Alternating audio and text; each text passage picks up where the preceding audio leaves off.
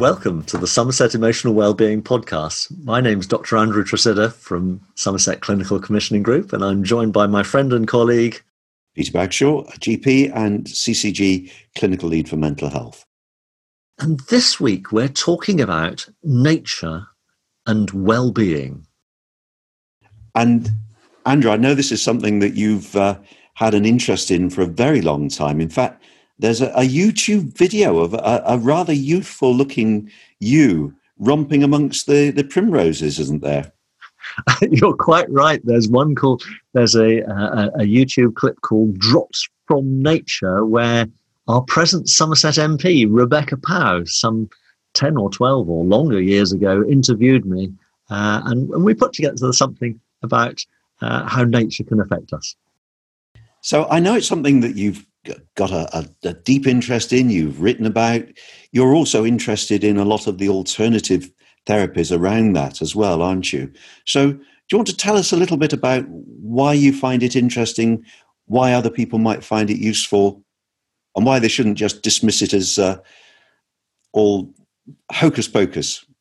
Um, thank you, Peter. Well, there's been a, quite a phenomenon in viewing recently with David Attenborough's um, Planet, uh, Blue Planet, and and all the other wonderful natural nature films, which um, appeal to something very deep within us. I think very few of us are not stirred or moved by contact with those dramatic scenes, whether it's whales off off off the tip of South Africa, or whether it's um, fledgling birds, or, or, all sorts of other wonderful creatures uh, in jungles, in deserts, in savannas, and nature speaks to something very deep within us.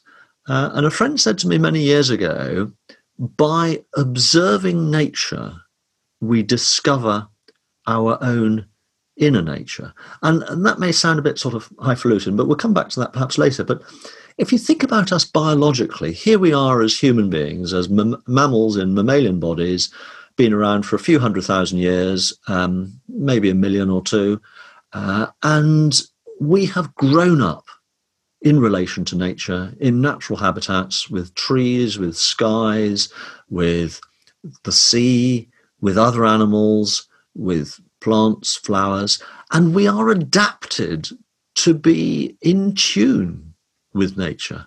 And I, I, suppose I would go as so far as to suggest that although we're privileged to live in cities and towns and, and, and houses and, and have so many wonderful conveniences of modern living, that's not where we came from. That's not our natural state. And I don't know whether the story about the Garden of Eden or, uh, is true or not, and whether it was paradise. But whatever it was like, we grew up and evolved from other primates, from the primate line, um, with our cousins of, of, chimpanzees and and and gorillas uh, and monkeys, uh, as beings in nature. So it's it's in our it's wired in our brains. It's wired in our neurobiology to recognize patterns in nature and maybe to respond to them.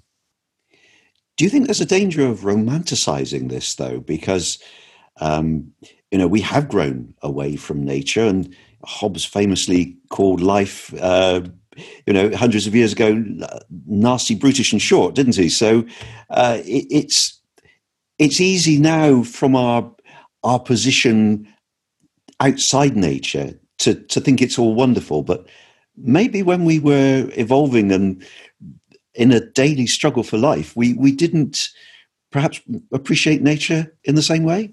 Um, you're quite right. Um, nature can be brutal, nasty, and short, particularly if you're being chased by a tiger or if something decides to, to have you for lunch or, or, or, or the other tribe doesn't like you. So I, I, I, think we're so lucky to live at the times we do w- with urban society, with, with sanitation, with food supply year round, uh, with the benefits of electric light and, and, and so many other things. But nature still speaks to us, and maybe not in a romantic way. But if I imagine, if I ask you, Peter, to imagine, and ask our uh, listeners to imagine the the thoughts of something that's smooth and harmonious. And as I'm doing, as I'm talking about smooth and harmony, I'm just allowing my hand to just waft like waves gently in front of me. And the opposite of smooth and harmonious is jagged and jangly and f- frantic and, and fractured and, and, and, and buzzy. And I think that we're designed to be most of the time not in, in alert, jagged, frantic uh, mode, but in sorry in danger mode, but in in a smoother state, and that that, that feeling of smooth and jangly is something that we can use to discriminate, use to think about music that we listen to. It's either smooth or jangly, it's to our taste or not. Food that jars with us, uh, or, or we do like it.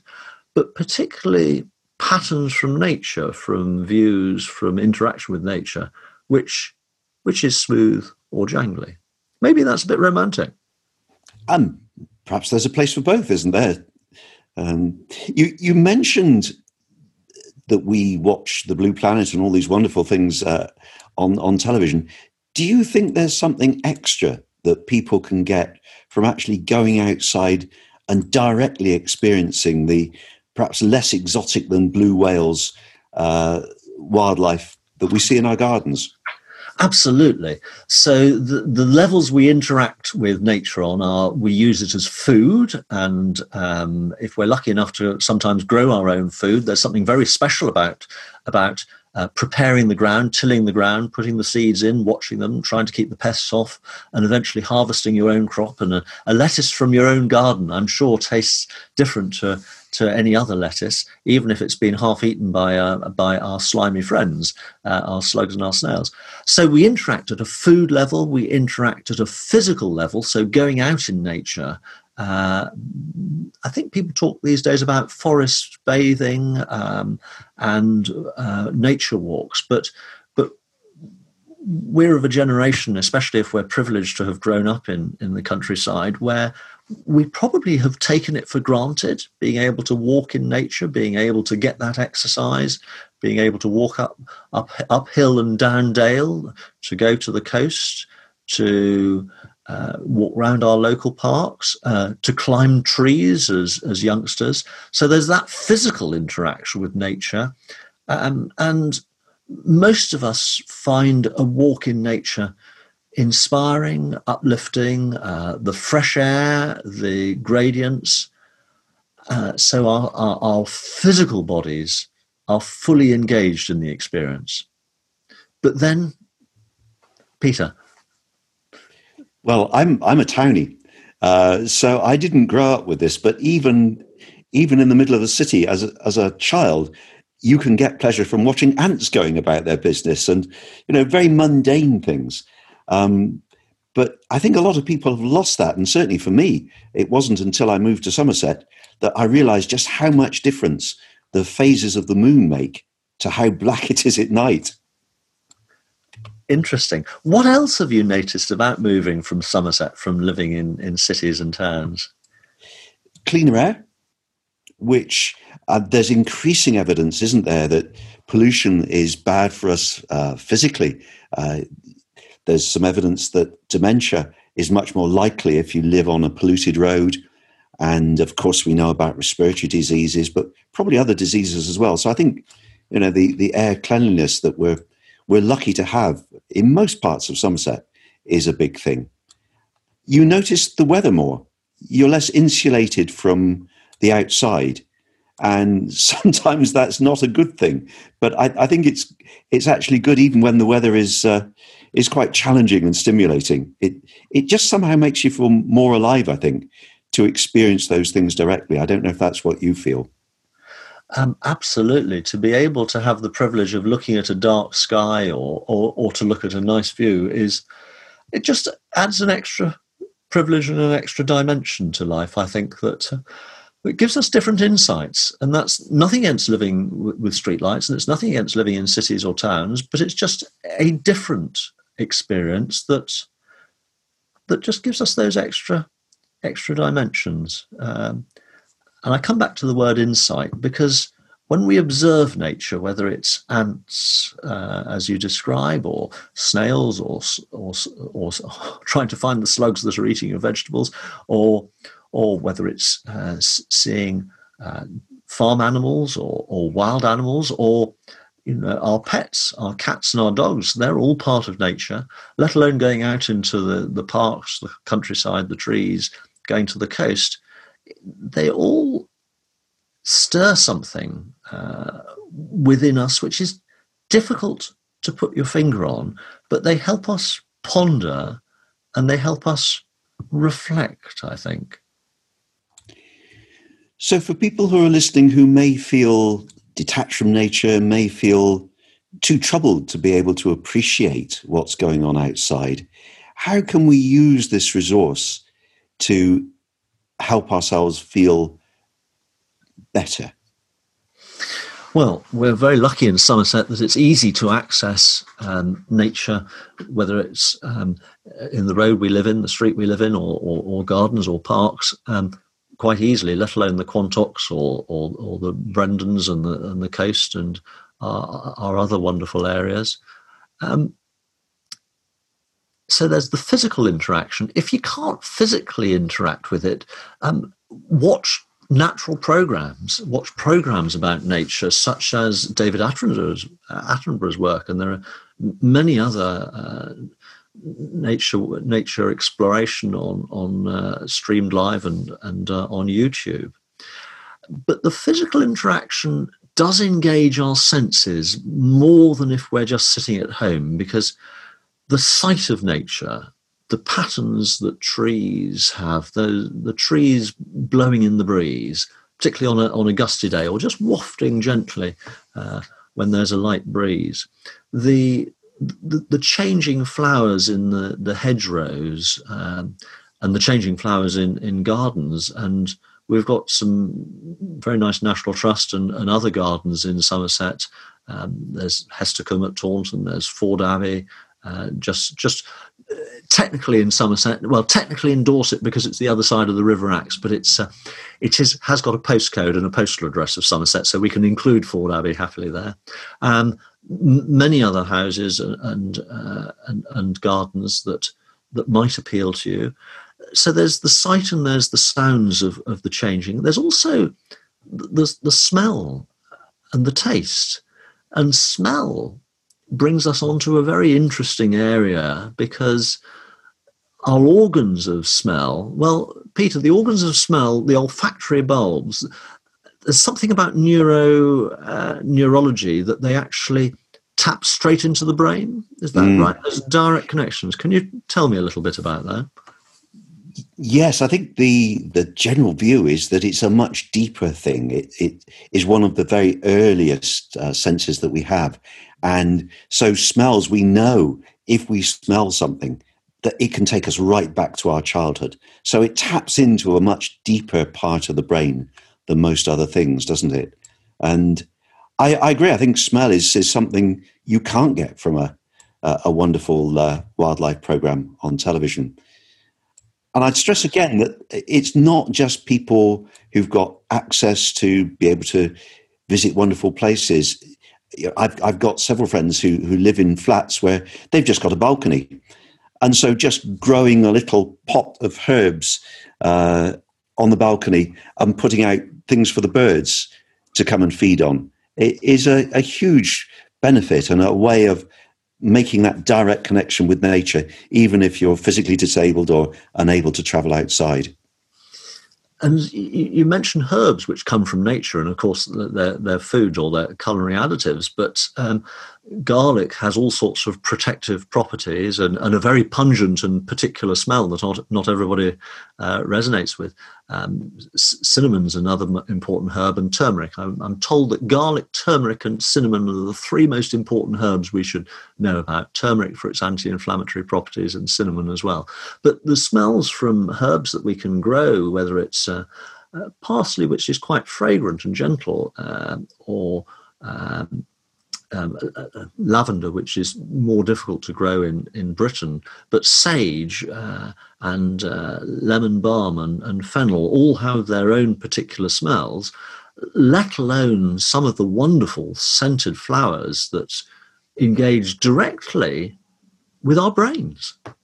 Directly through the sense of smell, directly with our brains, and a few of them um, are, are a bit repellent. You know, there's the odd smell that's not nice, but the, the great majority of of um, of flowers do tend to s- smell attractive rather than repulsive. And of course, again, there's a biological reason for that, isn't there? So, a lot of things that have a, a very strong taste or a bitter taste, it's their way of trying to stop them being eaten by animals, uh, whereas flowers are trying to attract. So, there, there's kind of a bit of a, a biological sense behind why uh, we react to these things in the way that we do. There is, but why we react with pleasure to either the, the, the, the beauty of a flower or, or the particular scent goodness only only knows. It's quite fascinating. I I read a Romany poem once, um, which stuck in my mind, uh, and the first line was, "Oh, do not step upon the flower, but listen what she says." And so that may sound, romantic, but it also hints at the deeper meanings and understandings that that flowers and nature uh, can have for us. And certainly in, in Victorian times, there was a great uh, great phase and a great fashion for um, giving flowers of particular types that had meanings, and there was a whole language of flowers. But perhaps we're starting to learn now that nature generally has a, a soothing and calming effect on us, but that specific flowers, uh, whether it's through their aromatherapy cell, uh, smells or whether it's through their uh, actual form and, and, nature actually seem to catalyze the resolution of specific emotional states. I think I'm leading us into Bach flower remedies, which I know you have a again a, a long and uh, very uh, deep knowledge of and uh, and passion for. So let's let's go there, and let's also say that other uh, brands are available because um, we don't want to be seen to be advertising. Absolutely. So the, the, the, the, the flower remedy that most people will have heard of, or the flower essence, is one called Rescue Remedy, and other brands available are Emergency Essence or Five Flower Essence, uh, uh, and uh, from other makers. But Dr. Bach in the 1930s um, went out into nature, and he was said to be very intuitive and sensitive. And it's said that um, firstly he recognized that different people had different emotional states and secondly, he had the insight that particular emotional states that, that, that, generally we would feel calmer in nature as a whole, but that specific emotional states, goodness knows how, actually respond or seem to be retuned by specific flowers or proximity to specific trees, which is very curious. Now, as you know, I'm a, a hard nosed scientist, so I, I, always want double blind trials and uh, and evidence. Is there evidence behind any of this? Really good question, Peter. Um, 80 years of case studies, 90 years of case studies now shows that uh, experientially on an n equals one trial, an awful lot of people feel that there is benefit. Um, there have been very few double blind trials done, certainly in the English speaking world, although Juliet Say did some in, uh, I'm wanting to say Taiwan, and in Cuba, they have trained several thousand practitioners in, in, in flower therapy, and uh, it's very well alive in Brazil as well. And in Britain, there are probably 40 or 50 people who, who make flower essences. Uh, and how would I position them? How, what would I say about them? I would say that nature, the stimulation of art, or the stimulation of music, or the stimulation of nature, seems to stir something in the human soul that that that helps retune aspects and maybe helps us ponder and reflect uh, and come to new insights and helps us learn. And uh, flower essences, which uh, uh, uh, uh essentially information from nature captured not in photographic form but in liquid form um, seem to actually carry an information imprint which reacts somehow with human software. How exactly? We don't know. Why exactly?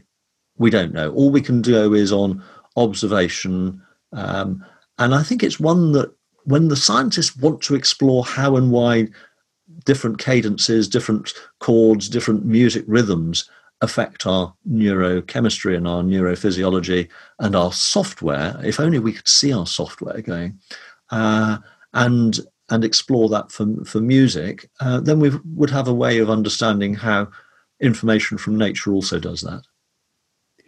And perhaps it doesn't matter how it works, uh, um, even what sort of uh, thing that we, we can derive benefit from if we discover anything, whether it's music, whether it's nature, whether it's um, flower essences, it doesn't matter. If it works for us and improves our emotional well being, then let's go for it.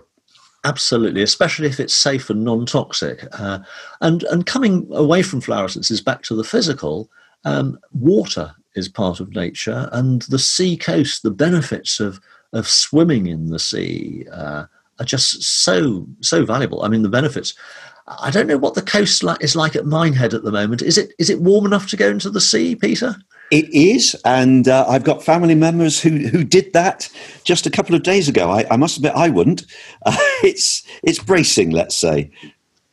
And, and, and I know there is this idea. We talked before, haven't we, about the autonomic nervous system? I, I know it's become a bit of a fad. This cold water bathing, uh, and and certainly people who've tried it say it sharpens up their brain. Uh, I think it would sharpen up my brain to make me uh, jump out as quickly as possible. But uh, a lot of people find benefit from that. Interesting, isn't it? I think I would have to do it if there was a sort of a Roman bath nearby that had uh, had the, the, the, not just the freezing water but the, the sauna ready to go into. That uh, certainly this time of the year, unless I had a, a full wetsuit and uh, all all the, all the gear. Again, I think we're coming back to saying let's not worry too much about the science behind it, about whether it works for everybody. If any of these interactions with nature are ones that we find helpful and calming and soothing and restful, do it. Absolutely. And the great thing about interacting with nature is if we do it in a calm way, we become more mindful. And we've talked on previous podcasts about the importance of being in the now, being present, and not worrying about the future or regretting the past. Um, and it seems that whatever practice we have of calmness, of mindfulness, of, of inner stillness that we try and use, that doing it in nature seems to, or doing it at a time when we're in contact with nature, seems to just enhance it by several, well, lots of percentage, lots. I think that's right, and um, I think there are actually some uh, some proper double-blind stu- studies uh, confirming this, which will make me happy. Part of it is, I think, that when we're in emotional distress, we go round these little hamster wheels in our brain with the thoughts going round and round and round, and we turn inside. And being in nature makes us focus outside and that can be very helpful in in making us enjoy the moment. Is that something you see? Um, exactly so, and the specific. Um, uh, flower, um, tree flower that actually helps us with minds going round and round and round in the Bach system is actually white chestnut, uh, which is in several combinations. Uh, and uh, that's that's um, interesting. And there are there are some for confidence, and there are some for self-esteem. But the white chestnut for the stuff buzzing round and round and round in your mind is really interesting. Red chestnut helps us when we worry and overcare, and chest, sweet chestnut helps helps support the resolution of of anguish and deep distress. And chestnut bud helps us get wisdom from life. So the the whole chestnut uh, family have some interesting effects. I, I, would add that, that the use of flower essences, and, uh, we seem to have drifted back to that, is not a tool for mental illness or for any mental health condition. That's a medical issue to be discussed with the medical uh, with your medical advisor. However, um, as a homely remedy and as supportive towards personal growth, uh, I think there's an important place. Absolutely. And our producer has, has given us some lovely double blind studies that, that keep me happy. Um, one showing that people who walk for 90 minutes outside were less likely to ruminate on their problems. and had less activity in the brain area linked to depression uh, compared to people who took similar walks but not in, uh, in nature. And even physical effects. So, again, he's come up with this wonderful study uh, where plants, uh, if we inhale the aromatic compounds from plants, uh, phyt- phytoncides, uh, if I'm reading it correctly, this increases our, our T cells, our killer cells, uh, and improves our immunity and can even fight off cancer. So, this isn't all airy fairy stuff. There is some actual hard headed science and real physical effects behind it, isn't there? It seems as though nature affects us in every way, from the physical to the emotional to the mental, and, and, and maybe to maybe to other levels as well. On that happy note, I think it's time for us to go outside and experience nature and encourage our listeners to do the same, don't you? Indeed. Thank you very much, Peter, and thank you everybody for listening. All the best. Go well. You've been listening to the Somerset Emotional Wellbeing Podcast, hosted by Dr. Andrew Tresidder and Dr. Peter Bagshaw. The show was created by David Seeley and was produced by Rob Hunt's Music on behalf of the Somerset Clinical Commissioning Group.